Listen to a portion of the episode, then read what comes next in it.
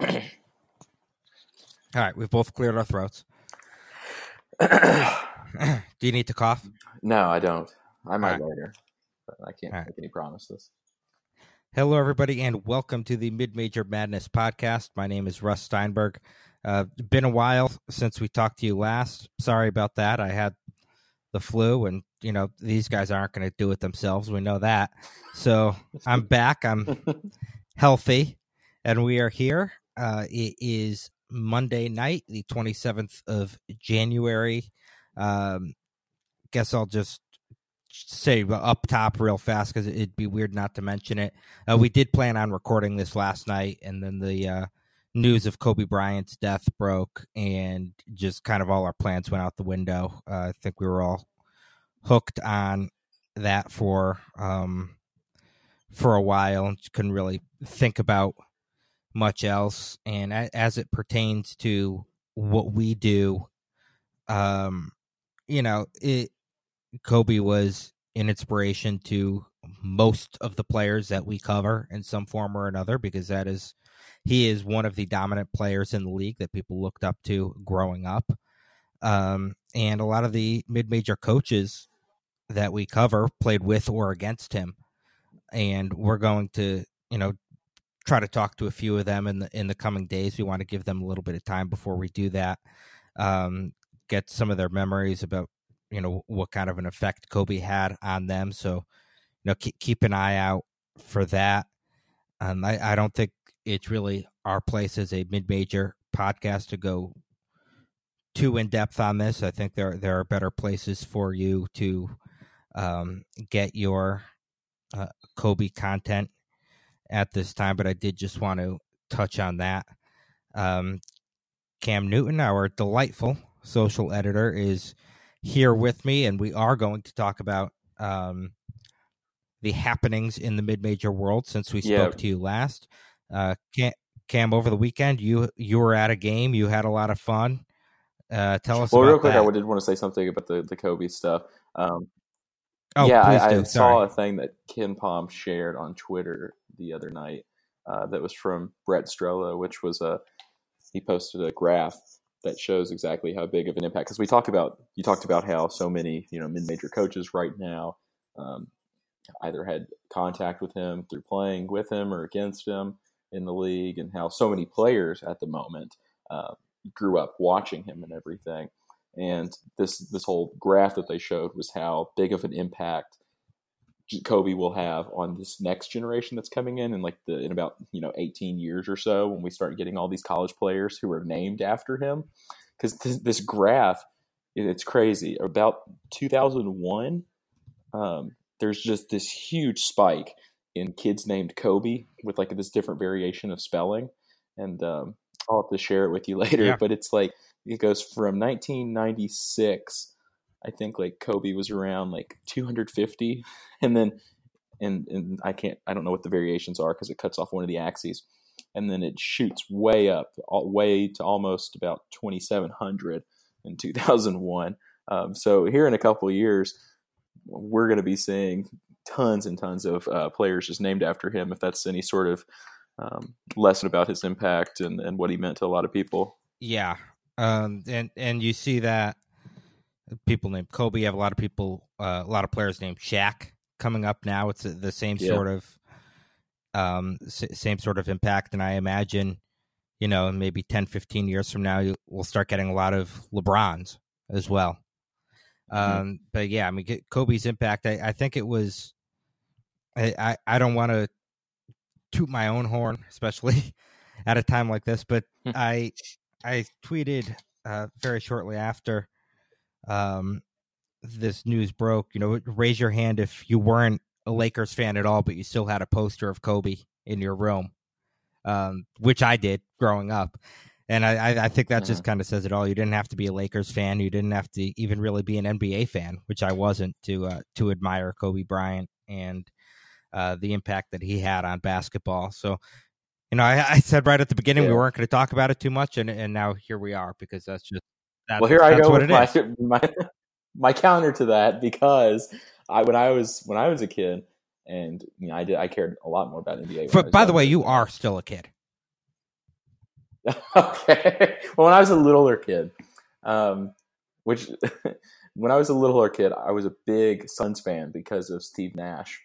Um, and for like a solid period of like five or six years there, like Kobe Bryant was like the enemy to everything that my favorite team was because the the you know the Suns had so many good seasons there um, near the end of the 2000s, and I, there was one year I can't remember if it was 09 where they made it all the way to the Western Conference Finals and ended up losing I think in six games to uh, to the Lakers, and and Kobe was just always always um, the the villain against my favorite team, but looking back on it now, it's just incredible um, what he was able to do through all those years, and and you know you always love um, just getting to see him, and I really wish I'd been able to cherish those performances a little bit more than I did at the time. Part of the territory uh, of being loved is also being hated.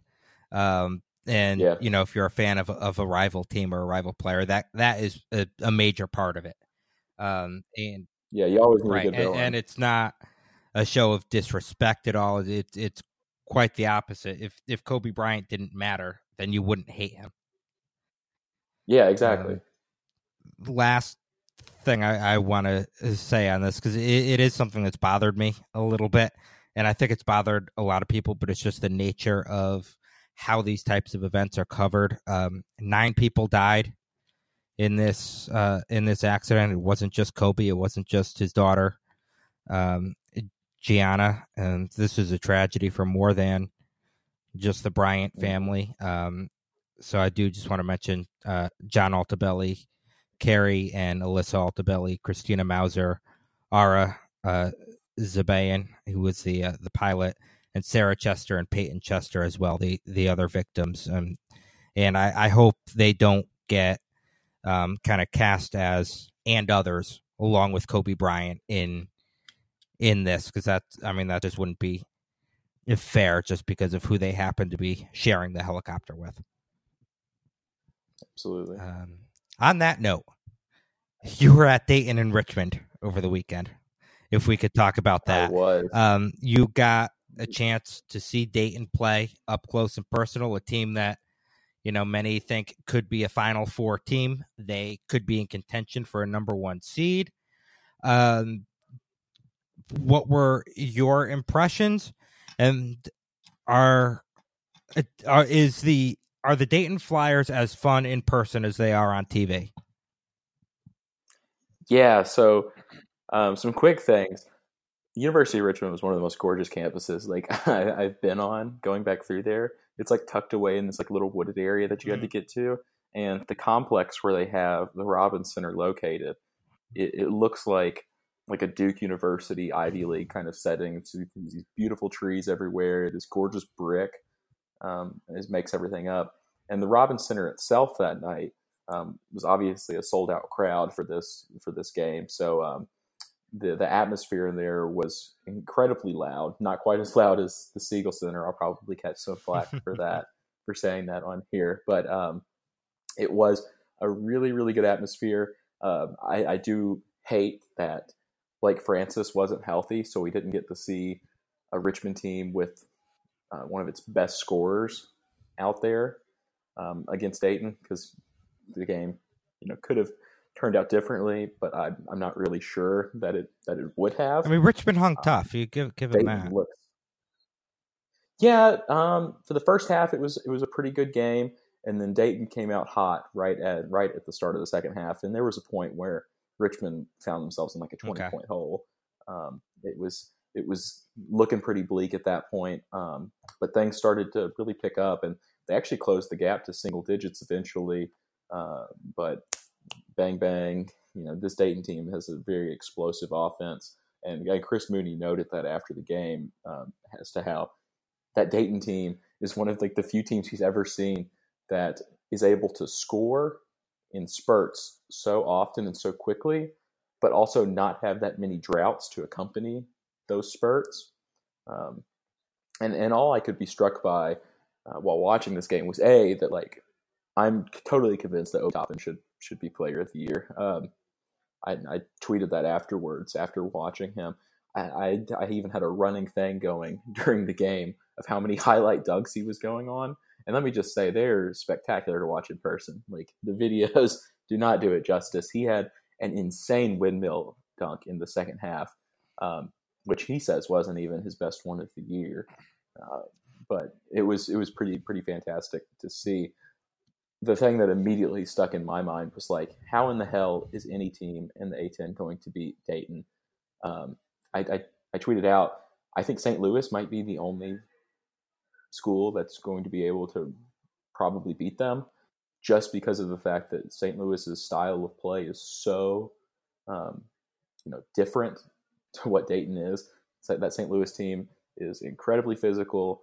They play at a snail's pace. Um, they have a fantastic front court, and then the way Goodwin plays is so versatile that it's it's really hard to match up against. If only you know St. Louis were not literally the worst free throw shooting team in the country. They are literally they that. Would have won. Yeah.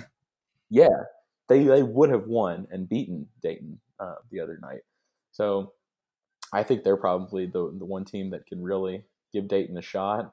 Um, we'll see though, because I don't think that they have played. Um, I'm trying to remember. I don't think they've played at uh, VCU yet or Rhode Island. So those are two more hostile environments that they'll have to go to. Correct. They play uh, at both of those places uh, between now and the end of the season. Right, right. And so, so we're gonna. Well, were you gonna be here for one of those? No, I I am planning on coming down to uh, the Davidson VCU game on the seventh. Oh, okay, okay. I couldn't remember, but um, yeah, that that Dayton at VCU game will be intense. I'm sure the Siegel Center will be an absolute madhouse like always, but especially more so during that one. But I'm still. It's hard to win every single league game and run the table, but if there's ever a team to do it in the A10, it's probably this Dayton team. Yeah. They're so well rounded, um, good at basically everything. I'm I'm I don't think there's really any way to beat them besides just absolutely slowing them down in the way that you know St. Louis tried to do. So I had you know made that plan to go to the Davidson VCU game back when we thought Davidson would be good. Um, yeah. And if Dayton wasn't playing there in the middle of the week, I would totally change my plans. But unfortunately, they are. But you talking about this is kind of making me think, you know, March 4th, do I want to try to go to URI? Maybe take a day mm. off and do that uh, when Dayton plays there. That could be a lot of fun. I don't know. Have you ever been to the Ryan Center? I have. I've been once. Um, they played Valpo um, at 11 a.m. in the uh, ESPN tip off oh, marathon. I yeah. got seats on the court. It was amazing. It was a lot of fun. That rules. Yeah. I, I might try to I wonder if I'll be able to do this VCU Dayton game. It's on a Tuesday night, so no, I probably won't be able to. I've got a class at like six thirty. Well, damn, ah, that's uh, unfortunate. Yeah, so we do not condone skipping class on this podcast. Uh, no, we don't. for a really good reason, like a basketball um, game. Yes, which I'm very mad uh, about. Um, the Richmond game, I tweeted that I posted on Facebook as well that my biggest goal of the night was to get a picture of me emerging from that big spider. They have a big inflatable spider over one of their um, oh yeah the baseline tunnels. Figured you'd be and all over that. Dude, that thing was packed up by like halftime. I didn't even get a chance. Oh, that's bullshit. They didn't, me, they didn't even give me a chance. They probably saw my tweet. Yeah, and just packed it up real quick. They're like, "Get this shit out of here." yeah. We got this fucking freak. He wants to come over here. That's probably what happened. So, you know, everyone talks about, and for good reason, Obi Toppin um, for Dayton, you know, potential National Player of the Year candidate. But Jalen Crutcher has, he's been the A10 uh, Player of the Week the last two weeks. Had mm-hmm. 24 points in that game against Richmond, hit four threes, uh, seven assists, eight rebounds. Did, did you like what you saw from him as well? Yeah, yeah, absolutely. Um, in fact, I think he was one of the big players who helped uh, put a stop to that to that Richmond run there at the end um, that I talked about. They were going on when it seemed like you know the Spiders might get into this thing. Um, everybody likes to call him Jalen Clutcher for a reason because he's so good in those really critical moments, and um, it's it's kind of a, a tragedy that Obi Toppin takes up so much of the limelight that you don't get to focus on some of the other really, really good players um, who make the Dayton team so complete. And, you know, as we get further on into March and they start doing more stories about this Dayton team that's very, very poised um, to be one of the, the best stories of the year, we're going to get to see that. But right now, you know, Obi Toppin's taking up all the oxygen because of how fantastic of a player he is. And so it's a little unfortunate that some some guys get kind of lost in the shuffle, but Jalen Crutcher is uh, phenomenal.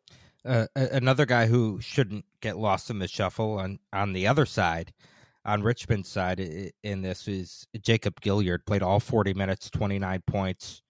He hit five threes himself, um, mm-hmm. especially with Blake Francis being out. Um, Gilyard at five foot nine, may I add, um, is someone who is mm-hmm. really, um, really taken off for Richmond as well.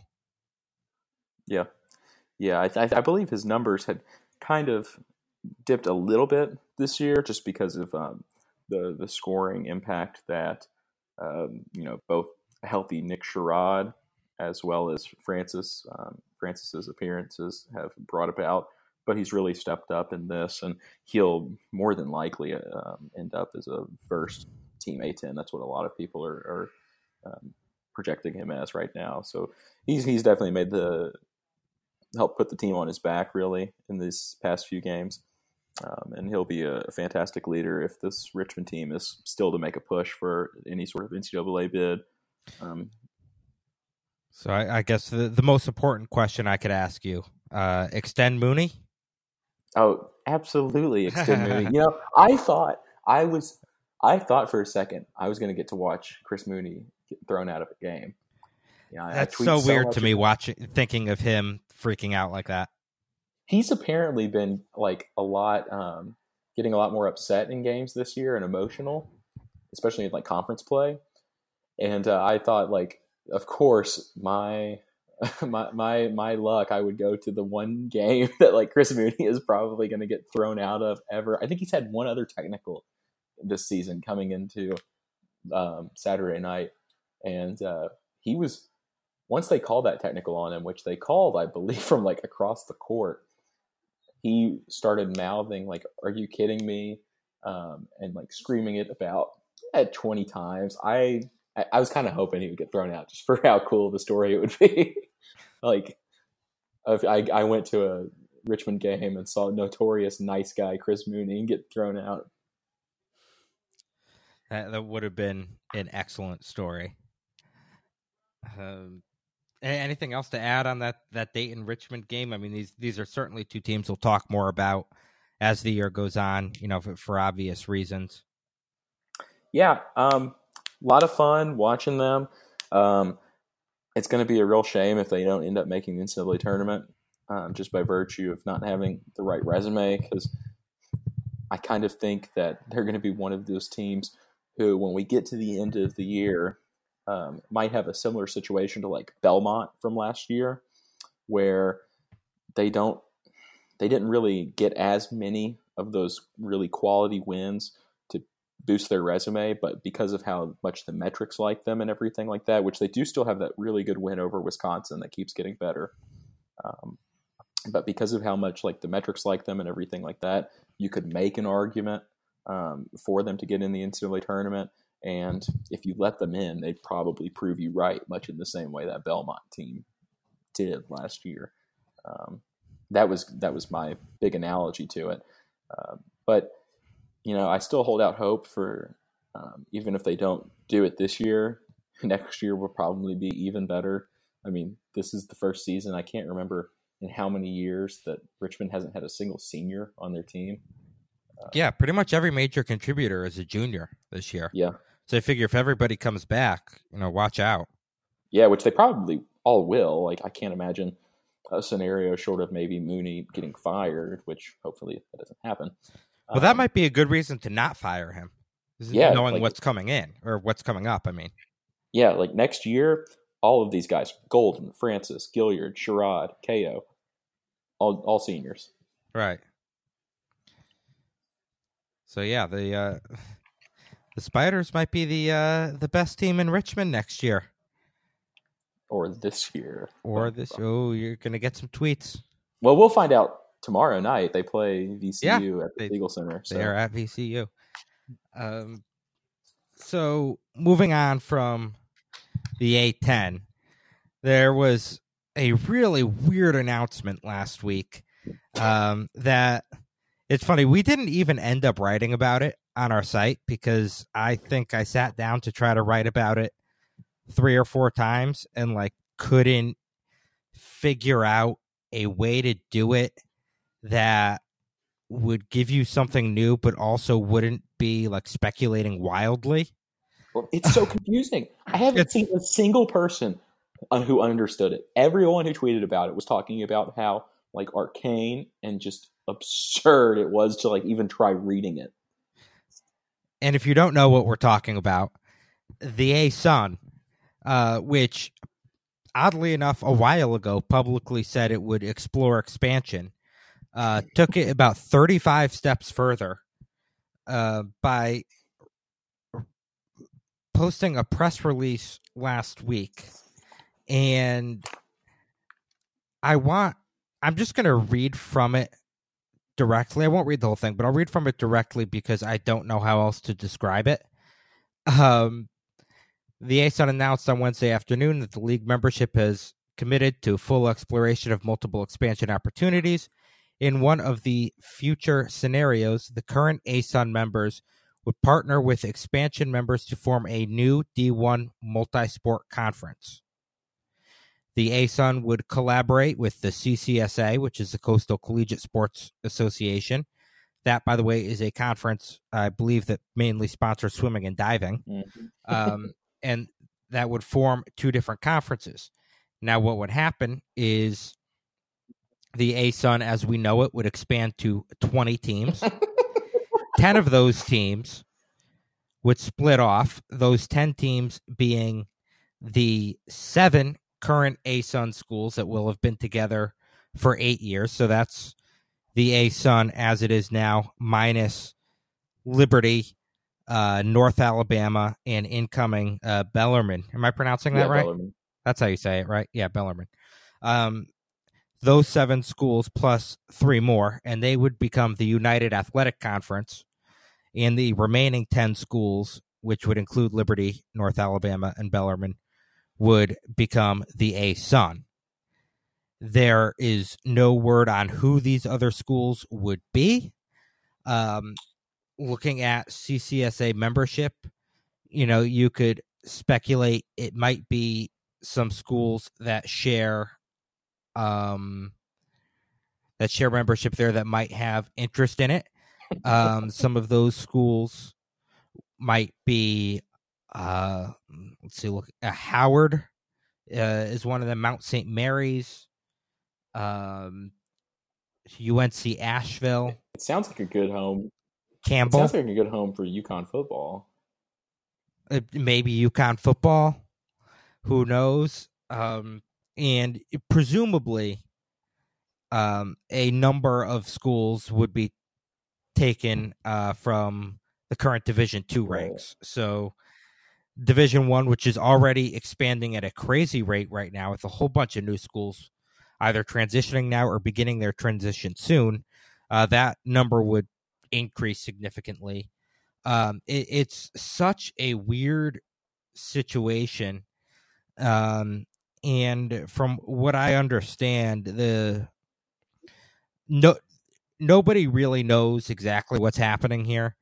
Um the sort of uh belief around the ASUN right now is that this is in s- such early stages that it's not even worth speculating on teams at this point that this is so far off from actually happening um so it might not even happen at all but regardless this is college realignment talk will always surprise you um in terms of magnitude this isn't the biggest shock by any stretch uh but in terms of how, just how weird it is. Uh, th- this is one of the stranger things I've yeah. heard. So what, what I guess is kind of confusing me too is like, so this new conference, when they split off, is the is ASUN just like losing control of all of them, or is it like an umbrella of like the ASUN? it this would be um see now now i'm like confusing myself here because i have to remember which one which conference is going to be Right. which um and i like try one of these conferences will be the asun the other will be i guess you would call it the uac um okay so sorry here, here we go uh, the the chronological steps in this plan. ASUN conference expands to 20 members by June 2023. ASUN then transfers the rights to the ASUN name and marks to the CCSA. Oh, okay. The ASUN 7 that we talked about would then join the CCSA. The CCSA would adopt the ASUN name, and then the remaining ASUN members would become the My, UAC. my question is, what is the fucking point of all of this? I I do not know. so insane, so so like convoluted. I, I can't. Oh, I- God. I I would understand this more if the ASUN had more schools like NJIT, which are like really out of sorts geographically with the rest of the league, and by splitting it in two, you kind of got you ended up with two conferences that make more sense together. I don't know if that would be the case here. Um, I guess you know it partly depend on who else joins. Um, the kind of FAQ that um, that the conference released had a, a question that was like basically why why is this happening? And the answer they gave was very general which is like we're all you know the ASUN is committed towards being as competitive as possible in, in all sports and doing what's best for its members and blah blah blah. Like sure this is still incredibly Yeah. weird to me and i don't know how this makes it more competitive because also presumably you're going to be taking a number of division Yeah. 2 schools and bringing them up to d- to division 1 so you have to have a lot of confidence that those schools are going to be able to be competitive quickly and that they're willing to put the necessary money into their athletics programs to do so um so i i don't know Yeah, It- I it's just weird First of all, you mentioned the FAQ. That was maybe the worst part of this. Was the release was so hard to comprehend because it wasn't written like there wasn't even like an introductory paragraph or anything like that. It just jumped straight into like a like a FAQ thing that you would read on like some Walmart.com like review for for like an electronics product because it makes no sense to even like try and digest that way. There's no explanation of this. They just instantly start with like, here's what happens. Well, what if this happens? And like, there's no basis to even like start from um, to even begin processing and digesting what's going on. Yeah, and, and when you're talking about like teams, like could maybe expand to like, um, does doesn't you UIndy have like a pretty good uh, basketball team? I'm not completely sure about um, like some of the more prominent like i guess that's a yeah, I, question I thought for UND was right? pretty good. Like that might be a team worth looking at. Um, I know but they're also that's like out of their out of their footprint well, they're right taking Bellarmine. Bellarmine's in Louisville. that's true that's true I mean, if you're going to split off and send all these new teams um, to to one area, a conference with like a team in Indianapolis and Louisville, you know, North Alabama. I, know, but, I mean, they could make a little more geographic sense that way. Um, but also, Yeah. like, who knows? I mean, this is just going to be like a hodgepodge, probably. you, know what, what it kind of reminded me of the first time i went through it like a WAC, Uh, like an old time WAC. kind of like a WAC or a great west for sure um it, it made me think of like a couple of years ago when UConn was just in the depths of the ACC with uh, the AAC, sorry, with no hope of a, of a bright future, and you know, just seeming like the program would never be relevant again uh, in any sport. And what we would do, we being me and other UConn fans, is sit down with like an Excel spreadsheet and realign college basketball and like come up with all of these crazy scenarios where well what if this insane thing happens? And then it leads to all of these dominoes falling and then we could end up in this conference. Like it and it was like that level of galaxy brain thinking but in an official press release. Right. And one of the other like funny or like i guess kind of ironic funny things about all this stuff is um here you've got liberty who just joined this conference from the Big South, and I forget what their exact rationale was um, for even like leaving the Big South. I guess they tried to say like maybe better competition, but I I think that's a little um, debatable. But they're going to get tossed to the wayside when this whole thing comes around. Oh yeah, they're getting completely screwed in this if this happens. Yeah, unless the new schools they take are really good, but I don't know how that would happen. Which seems like also the ASUN, if the ASUN is doing this in order to stay competitive, it seems idiotic to like basically kick out your best competitor from like the rest of all of the other like main schools. Um, I don't know. Yeah, uh, nobody knows what's going on. It, it's yeah, it's it, won't it won't even happen until like 2027. Who cares? It, it, might not even happen then. Yeah, like, let's, let's, be honest. Yeah, by that point, uh, basketball might have just been obliterated. Who knows? There's no there's no such thing yeah. anymore. Yeah. Who um, who knows? The, they finally let they finally let the payers players get paid, and as a result, it just collapsed college sports as we know it. Mark Emmert was right um, the whole time. yeah, and and we're sitting here doing a like a, a podcast on college basketball free agency.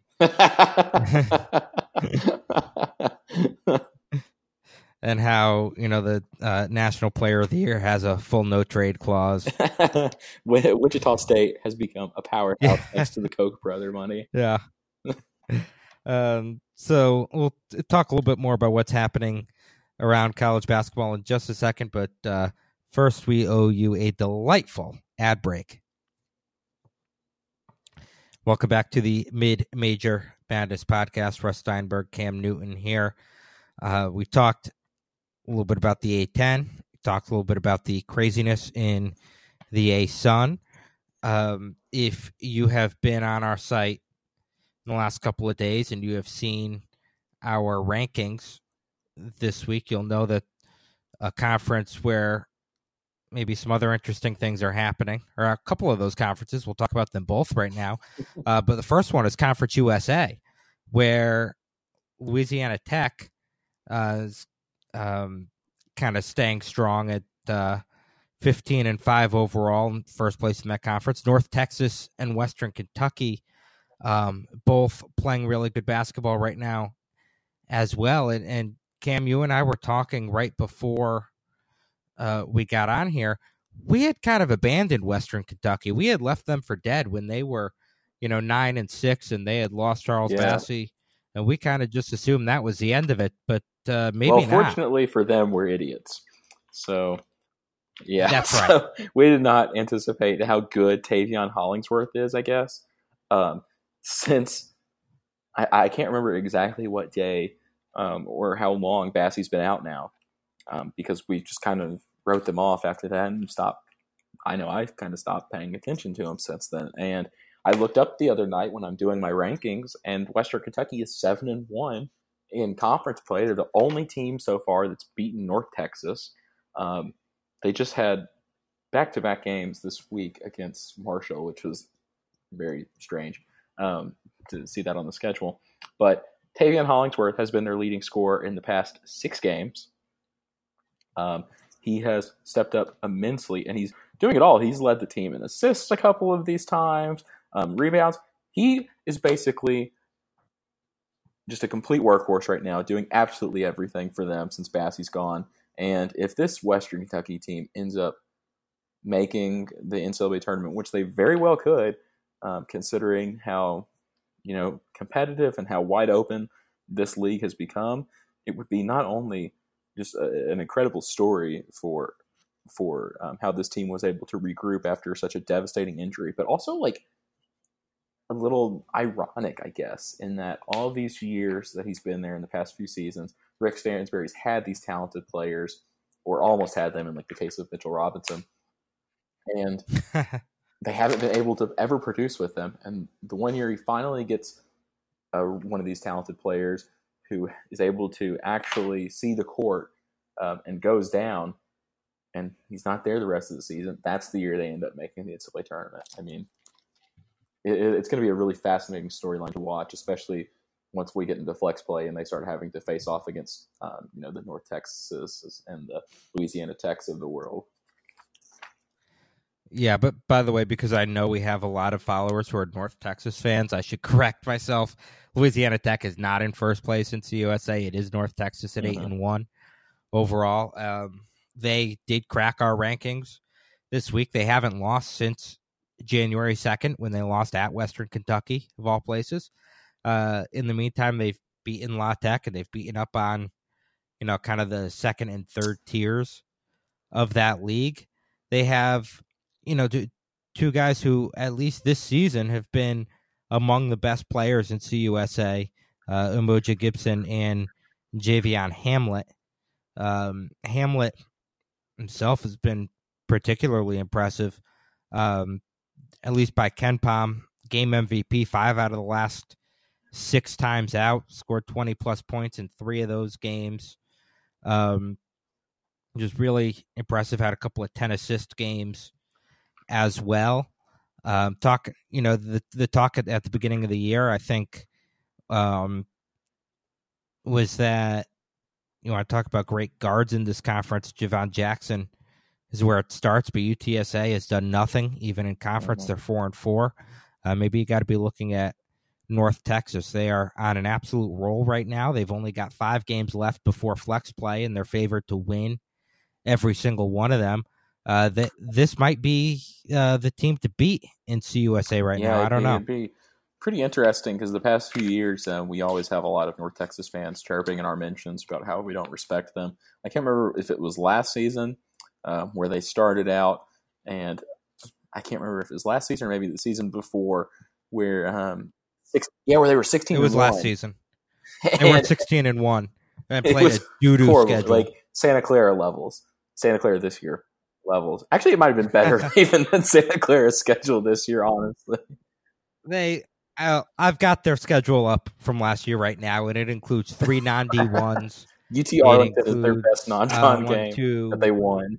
Three, four, five games against KenPom 300 or worse. So it was yeah, a doo doo complete schedule. garbage. And uh, everybody's like, "Oh, you got to rank them. You got to rank them. They're 16 and one. Blah blah blah." Uh, of course, I didn't rank them. I, I, can't remember if everybody else did or not. I'm assuming not. And yeah. you the wise one. Yeah, and then later, you know, they ended the conference play with I think like seven straight losses or something like that.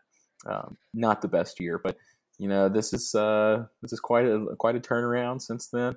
Um, I was not paying attention to them at the beginning of the year because they did they played a much tougher schedule this year, um, and perhaps that's prepared them better for conference play. Um, I mean, they they really went through the ringer in, in uh, and and, you know, they came up just short against VCU. I remember we were watching that game early in the season because here we thought we were worried yeah. about VCU because, oh my God, they're struggling so much against this North Texas team that uh, did piddly squat last year.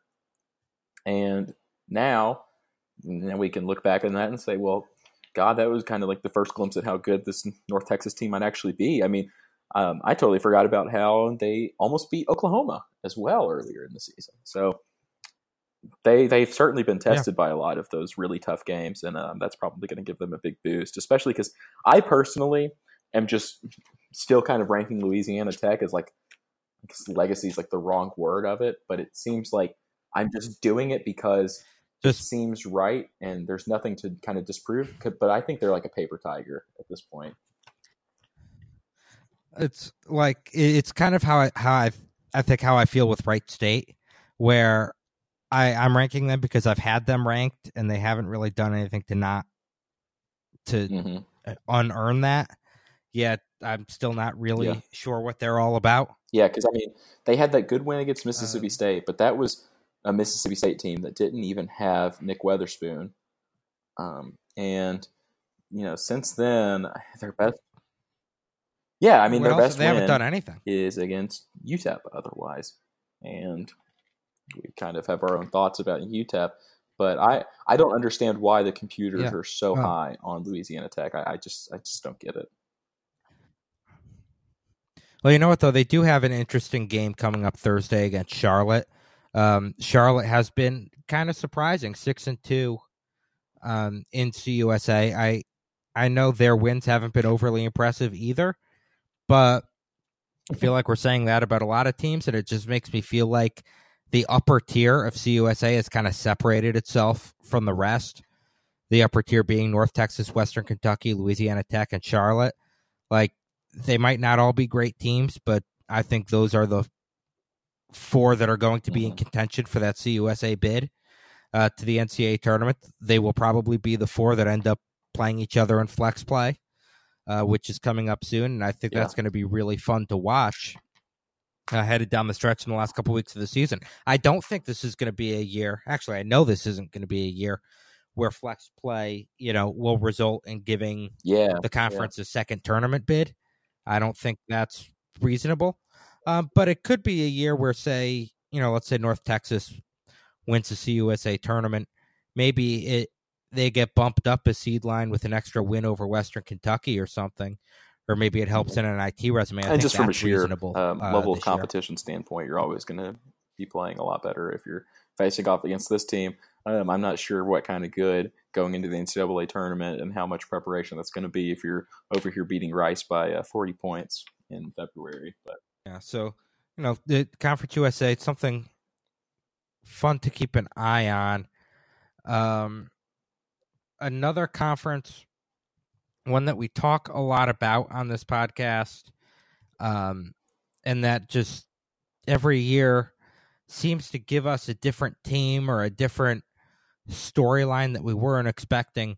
Uh, the SoCon this season is fantastic, and it's not as great at the very top as it was last year with Wofford, know, obviously being a seven seed and UNC Greensboro, Furman, ETSU all kind of just out of the field. UNC Greensboro getting screwed by the evil Dana Altman. Yeah. um, but ETSU, Furman, and Greensboro are all top 75 teams. Um, Wofford has fallen off a little bit. They're still solid. And it, Western Carolina has kind of come in out of nowhere to be one of the more intriguing teams. Um, I, I, I think it'd be too much to say in, in major college basketball, but one of the more intriguing teams um, that is off of our usual radar. Um, they are rated far and away as the best offense in the SoCon. Um, ranked ninth in the country in effective field goal percentage, 11th in three point percentage. Um, th- this is a team that scores a lot of points. Um, they play up tempo. They have probably this is the most important part. Uh, they, they have a player who loves us, and Carlos Dotson, center, um, and, and really that's that's the most important thing and we love him. against Wofford. We love him. Against Wofford, he had 13 and 12. Uh, we could ignore the six turnovers. Um, shooting 71% from the field in SoCon play. I mean, West Western Carolina is a fun team and maybe a team that could spoil some postseason um, hopes for one of one of the top three schools, uh, Furman, ETSU, and Greensboro. That's maybe even if the SoCon isn't quite as good this year as it was last year, maybe it's a little more dangerous. Yeah, that, that's what um, I think the the big edge that they've got going in is what you mentioned is Carlos Dotson there because you know they've got they've got Mason Faulkner who is providing um, one of the best all around performances um, in this season in SoCon play. I mean, you know this this league always produces a lot of really fun players. And um, at the top here, you got Isaiah Miller with UNC Greensboro, who's more than likely the um, you know the the favorite kind of to win uh, player of the year. But Carlos Dotson is so unique in that um, there aren't a lot of players in the SoCon who can really match up with him that well because he is a, a, a, big, strong guy. Um, and and there's and then in the post in SoCon play, I don't really know of a lot of dudes who can really match up with him as well. Um, of course, you know Western Carolina is sporting this five and three record in conference play at the moment, um, which is which is nice, but they haven't really played um, and beaten any good teams. I know they got destroyed by East Tennessee State. They hung close with Furman. Um, they had a really bad loss to Mercer, uh, but they beat Wofford the other night, like you said. So it, it's kind of like a hit or miss thing with them right now, and they're kind of like the chaos team at this point, is what I'm going to refer to them as, because they have clearly the potential to beat some of the better teams in this conference, um, but then they also have the potential to lose really big because that defense is atrocious. So, yeah, but who needs defense when you have good true. offense? That's true. We'll see how. More on this. We'll look at uh, the opposite, which is Tony Bennett at Virginia and how good of a season they're having. yeah, Tony Bennett it's, retire. It's time. Speaking of people who should retire, Bob McKillop. Ooh. I was hoping you wouldn't say Bob McKillop. He, has he is go. a treasure. What, because Davidson's Absolutely. having a bad year? hey, they've okay. won three in a row, including a wins over St. Louis and George Mason. Mm. All right, maybe they've turned it around. we'll see. You know, when we're at that VCU game, you're going to the VCU Which game one? too, right? Against Davidson. What day is that again? That's Friday the seventh. Do you know what time it's at? It is at seven p.m. Okay, then I could go. Yeah. All right, good. So when we're when we're watching that game together, you'll see. I don't know. Maybe not. I'll see VCU. Whatever. Absolutely, just torch uh, that awful, that trash Davidson team. And you know what? They need to because the A10 can't be a one bid league this year. That's very really depressing, dude. I I am determined to make sure that does not happen. What's that mean? I don't know. I don't know. I have no power in this. Yeah. I I am rooting very hard for that not to happen. so, um, some other like tidbits about some teams, I guess, that are impressive. Were, were there any teams? I think when you were doing your rankings this week, um, you so badly wanted to put on there, but ended up losing out to some of those like North Texases and stuff that ended up sneaking onto the ballots. Because I had a few. Um, there were a few that I've like kind of been keeping my eye on and haven't pulled the trigger on uh just yet and I'm just looking at um just looking at it right now. I can't remember off the top of my head. Who is Winthrop one of yours? Um Winthrop was. I if you remember I put Colgate 24th and um oh, I was yeah. going to put either Colgate or Winthrop in one of those two teams. I ended up going with Colgate, um, but Winthrop has looked really, really good. They haven't lost since December 14th. Uh, the Big South is really bad, very, very bad. Um, yeah, they they play in the yeah, trash I, conference, but they also have a win at St. Mary's. That's that's true. And so, okay, now that I'm looking at it, the Big South is the 30th ranked conference on KenPom. Um, the SWAC and MEAC are the only two lower than the Big South.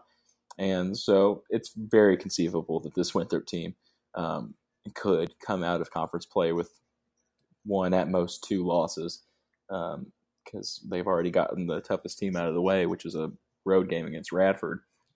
And so we could be looking at conceivably um, a Winthrop team that comes out of here with you know 24, 23 wins and I, I, mean, I don't know how much that'll really suffice for anything because their uh, resume after uh, November 29th has been bad.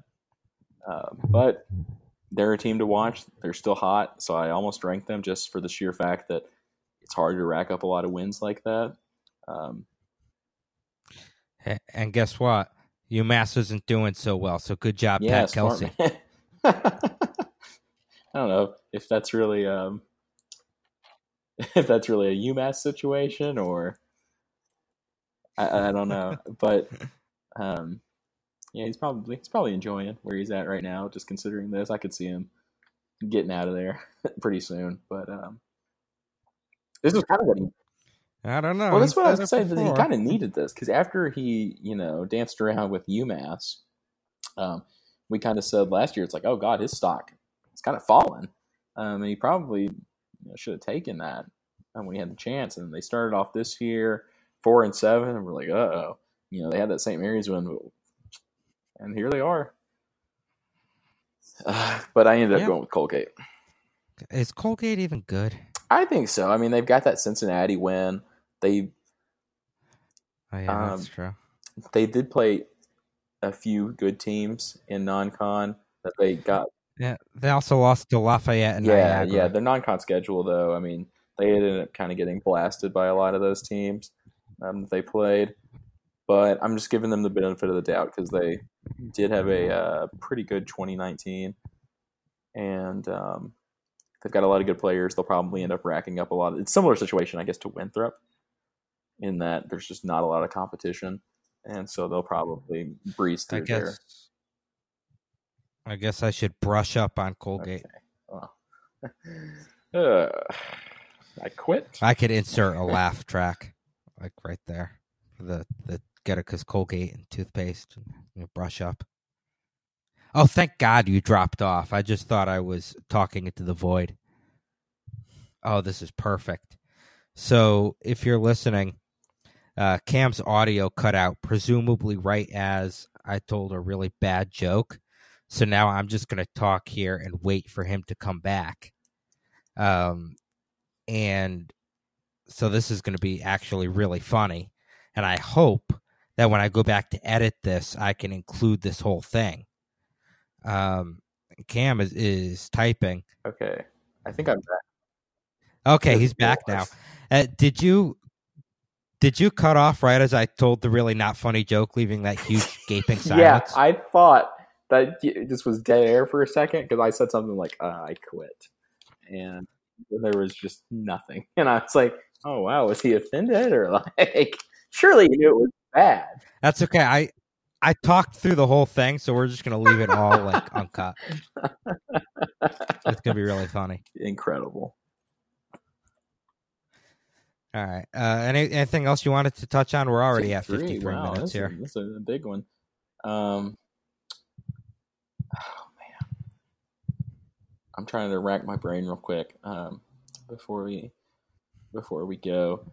Um, that really funny Boise State win the other night. We haven't potted since that happened. That's just hilarious. And we haven't potted since a lot happened, but yeah. Yeah. yeah. The Yeah. last. yeah, but uh, they beat. Yeah, the last time we podcasted, Utah State still had an at-large bid locked up. So, R.I.P. yeah, so Hey, they're- got back on track. They beat Colorado State the other night. yeah, I mean, what's surely they're not in position anymore, right? I mean, No, yeah, they're screwed. no. I- But I think did you see the bracket matrix today? no. it has, and I don't know how updated it is, um, but right now it has Rhode Island in the first four out, and then Richmond next Ooh, four okay. out. Yeah, Okay, so Rhode Island could sneak in a bit work with that. Yeah. here, and we could end up having to, you know, at least another bid. Um, potentially, you know, Told you I'd make it happen. that has nothing to do with you. I beg to differ. Those magical northeastern powers. We we need to get off here. All right. Thank you everybody for listening to the Mid Major Madness podcast. For Cam Newton, I'm Russ Steinberg. Hopefully it'll be like less than a month before we talk to you again. Have a good No one. promises. Yeah, no promises.